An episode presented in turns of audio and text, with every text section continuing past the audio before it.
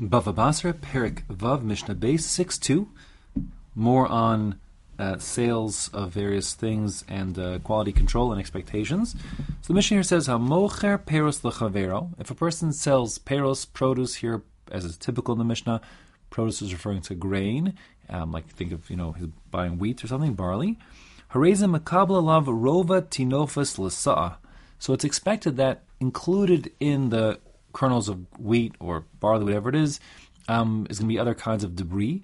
Tinofis literally means like filth, but it would mean all the above, everything from you know dirt to snails to bits and pieces of who knows what, because this is coming off the ground, right? So it's understood that there should be one rova, that's a rova of a kav in every sa'a. There are six kabin to one sa'a, so in other words, one part in 24, roughly 4% of the total of what was delivered in terms of you're getting wheat should be expected to be, can be expected to be uh, waste, debris, garbage, tinofis. And um, that being the case, so as long as there's that much or less, so then the purchaser has no recourse and says that's that's part of the deal. Again, this depends on th- that time and place. Nowadays, certainly when you go to the store and you buy your, you know, your vacuum sealed, uh, you know, barley corn, they're not expecting to find 24% of garbage in there. Obviously not.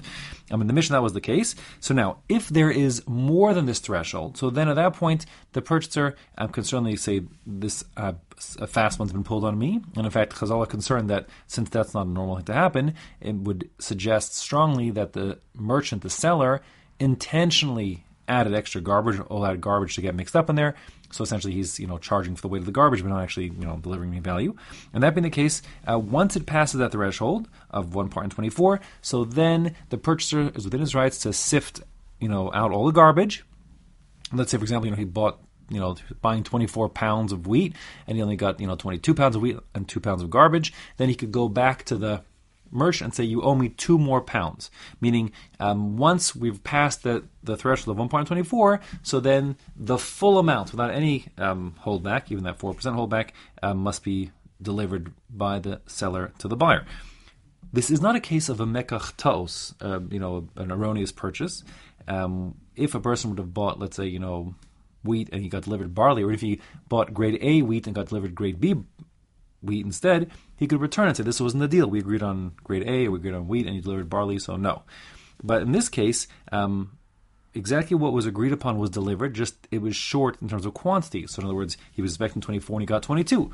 In which case, he can demand to get be made whole, and the remaining 22, excuse me, the remaining two uh, be delivered, or the missing, the overcharging be reimbursed. One of those two things has to happen. Okay.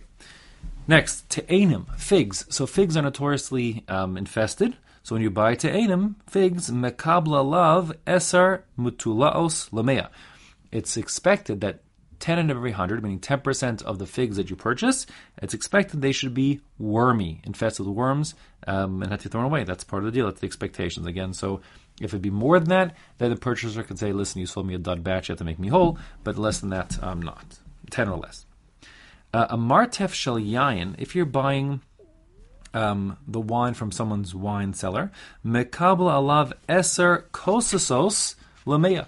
The purchaser understands that 10 out of 100, meaning 10% again, should be kosos. Kosos means that the wine is starting to spoil. That means it tastes okay, but there's a smell, like a vinegary smell. So it hasn't turned yet, but it's it's uh, it's on the way to turning.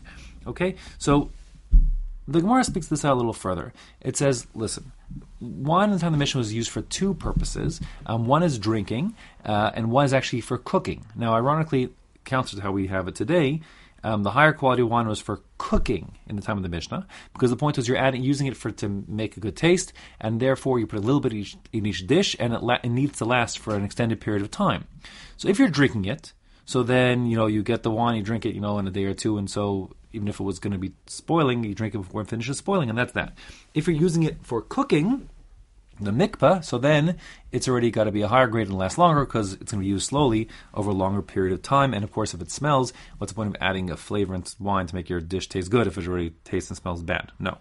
So the case for Mishnah is that the purchaser never specified he wants wine for cooking. He said generic, generic wine, and therefore the seller could say, "Listen, I sold you wine, kind of like our previous Mishnah, uh, for drinking, not for cooking," and therefore you know, there's no reason why it was perfectly fine to drink if you drank it promptly. Uh, no one said you're expecting to keep it for a long time and the Mishnah will go on later on, uh, Bez Hashem shortly, we'll see in the next Mishnah, how long is a long time to be expected for the wine to last. Now, Um, the Mishnah also emphasizes here that it's he was accepting he and he agreed to martef shel a particular uh, wine storage, uh, like a wine cellar, where he's storing particular group of wine.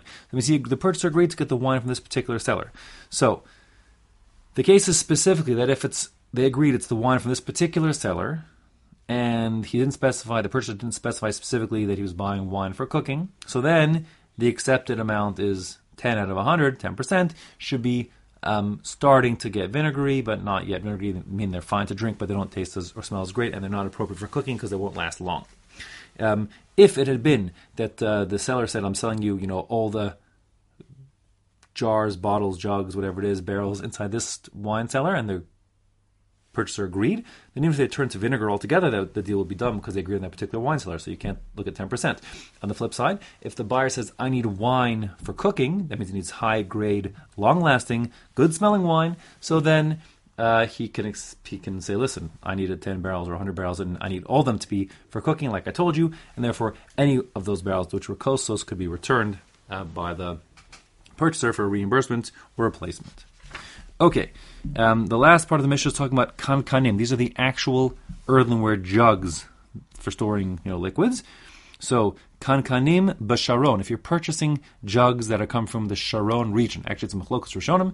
If Sharon refers to any of like the plains of Israel or a specific plain in Israel, but the point is that um, the clay of the Sharon region is inferior, and it makes inferior uh, earthenware vessels. So you have to understand if you're buying from from the Sharon region earthenware manufactured vessels, they're not going to be so great. And makabla love eser pitasios lamea. You have to expect that 10 out of 100 are going to be not the greatest. Now, what does it mean pitasios not the greatest?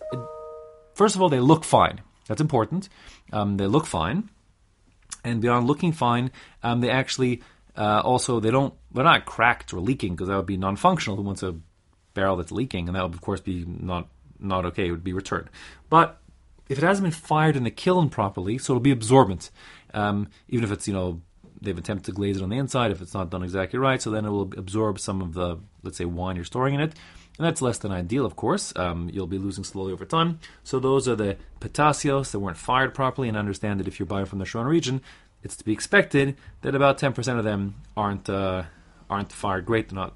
They're a little bit absorbent, um, so they're not really grade A uh, containers, but they're functionally and also aesthetically acceptable.